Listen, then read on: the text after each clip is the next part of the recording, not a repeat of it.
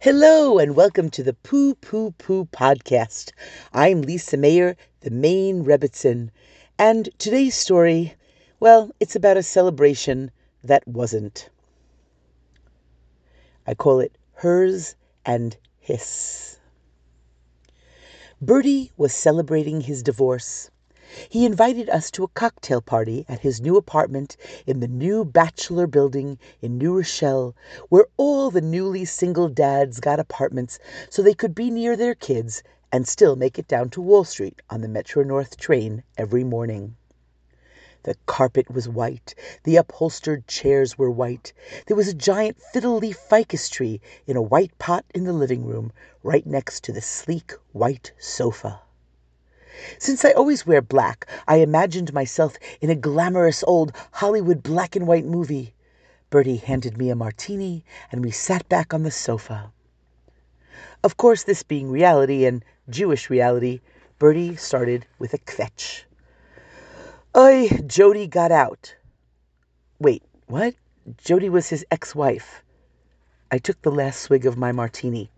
Jody? My new python. You named your new python after your ex wife? Heh, he said. And then, of course, I realized and jumped off the couch. What do you mean she got out? She got out of the tank? It's called an enclosure. That was it for me. My husband Srulie was deep in conversation with someone a little too pretty, but I had to let it go because I had to find a giant snake. Seriously, what would you do? I started with the cabinets under the kitchen sink, then the cabinets over the sink. The apartment wasn't that big, and no one else at the party seemed to think it was a big deal either. The microwave, the fridge, the freezer, where I saw the three different flavors of ice cream that Bertie keeps there for his three kids in case Jody the ex decides to let them visit him. The toilet, the toilet tank, sorry, the toilet enclosure. I asked Bertie if I could check his check his bedroom, under the bed, the dressers, the closets. It was terrifying to look under the bed, to open the drawers, and most terrifying to open the closet. If you've ever seen the Disney version of The Jungle Book, you remember Kaa the snake, voiced by Sterling Holloway. He uses a sweet sibilance to terrifying effect. Say now, man cub. When I heard he was also the voice of Winnie the Pooh, I couldn't believe it. Anyway, Kaa in the Disney movie never shows his entire body. If he's wrapped around a tree, you might see his head, but not his tail. Or when he's trying to hypnotize the man cub, you see his head and tail, but the rest of his body is out of frame. It gives you the impression of infinite length. Bertie's divorce was of infinite length, too. His ex Jody wanted his blood even more than his money, even more than the $8,000 a month Bertie was paying for the house and the $40,000 yeshiva tuition for the three kids he wasn't allowed to see. That's 40,000 per kid per year. As I looked for the snake, I wondered who was filled with more venom. Now I know it was Jody, the ex. I learned that pythons are non venomous. They do have teeth, though, the kind that puncture. Meantime, I was still looking.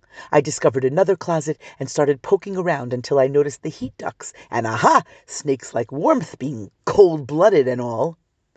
My husband Srulie, who had gone through a terrifying divorce too, says that Bertie has to move on, find someone else, let time pass, and his kids will find him again. I really hope Bertie finds warmth with someone else. The comparisons just keep on coming, don't they? The heat ducts wouldn't open, and the empty tank enclosure in Bertie's bedroom was giving me the creeps, and it was not all that enclosed. Joke. What's scarier than seeing a giant python in her tank? Answer. Not seeing her in her tank. I know women have a thing against snakes going all the way back to Eve, but I must have a thing for snakes because while I'm too scared to actually own one, I have commissioned my knitting friend Michelle to knit me a scarf that looks like a snake, complete with forked tongue. And just last week at my friend Nola's, her business Going Postal will mail any package anywhere, and there's a curiosity shop in the front of her store. I bought a plastic Kaa snake the character from the Jungle Book, and put it on my car dashboard. By this point at the party I was desperately looking in Bertie's washer and dryer, and by this point I couldn't stay at the party. Srulie and Bertie were now in conversation, Bertie on the sleek white sofa next to the white pot with the fiddle leaf ficus tree, and Srulie on a cushy white upholstered chair. I stood in front of them. "We have to go," I said. Srulie doesn't believe in mishegas, craziness, or foolishness, but he must have seen that I was shaking. He stood up. "We'll talk, Bertie," he said kindly. We thanked him, and on the way home Srulie filled me in on the latest terrifying details. Jody hired a detective to spy on him, she terminated his visitation rights, and she threatened that if he so much as came within of within fifty feet of the house the house he was paying for she would have him thrown in jail. It made me wonder who was more cold blooded, but I knew the answer to that. A few years later Srulie and I had a gig down south, and as we were driving back home we stopped in Wilmington, North Carolina. It's a gorgeous town, and after a fancy lunch we noticed a sign advertising a serpentarium. Of course I wanted to go. You hate snakes, you love snakes. Srulie shook his head. The serpentarium looked like a setting for a horror movie. Down a staircase and into an enormous dark room, one glass enclosure after another filled with the most poisonous snakes in the world. And on the top right corner of each glass enclosure, drawn in black sharpie, were skulls. This snake is a three sculler. If it bit you and you didn't have the antivenin, you would die in a day. This one is a four sculler. You would die in a couple of hours. And this one, the black mamba, not all that big, by the way, is a five sculler. You would be dead in half an hour. Half an hour. The guy who owned the place had been catching snakes ever since he was a little boy. Now he travels to the jungles of India to catch snakes for rich guys who keep them in enclosures in their living rooms for that little frisson of excitement. This serpentarium was like his storage area. Many years later I learned that he sold all the snakes just in time, right before a hurricane hissed through North Carolina and destroyed the serpentarium. Can you imagine all those glass tanks exploding and all those snakes just free to frisson? I also heard after that that the guy was killed, not by a snake, by his wife, whom he had promised not to keep a snake in their bedroom but brought one in anyway. She didn't bite him, she shot him.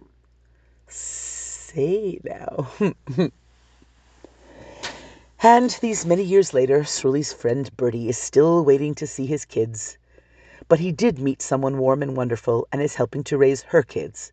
He takes them rafting, hiking, and gets them ice cream whenever they want. Well, exactly two weeks after Bertie's cocktail party, I got a phone call. "Hey, Lisa," Bertie said, "I had to call you. I just found Jody." I shuddered. Nu? Where was she? So I had just fed her a mouse that morning, and I guess she came out of hiding because she was hungry again. Nu? So remember my tree, the fiddle leaf ficus? Yeah. She had dug herself into the dirt in the pot, right next to where you were sitting the whole time. Isn't that funny? Yeah, I said. Hysterical.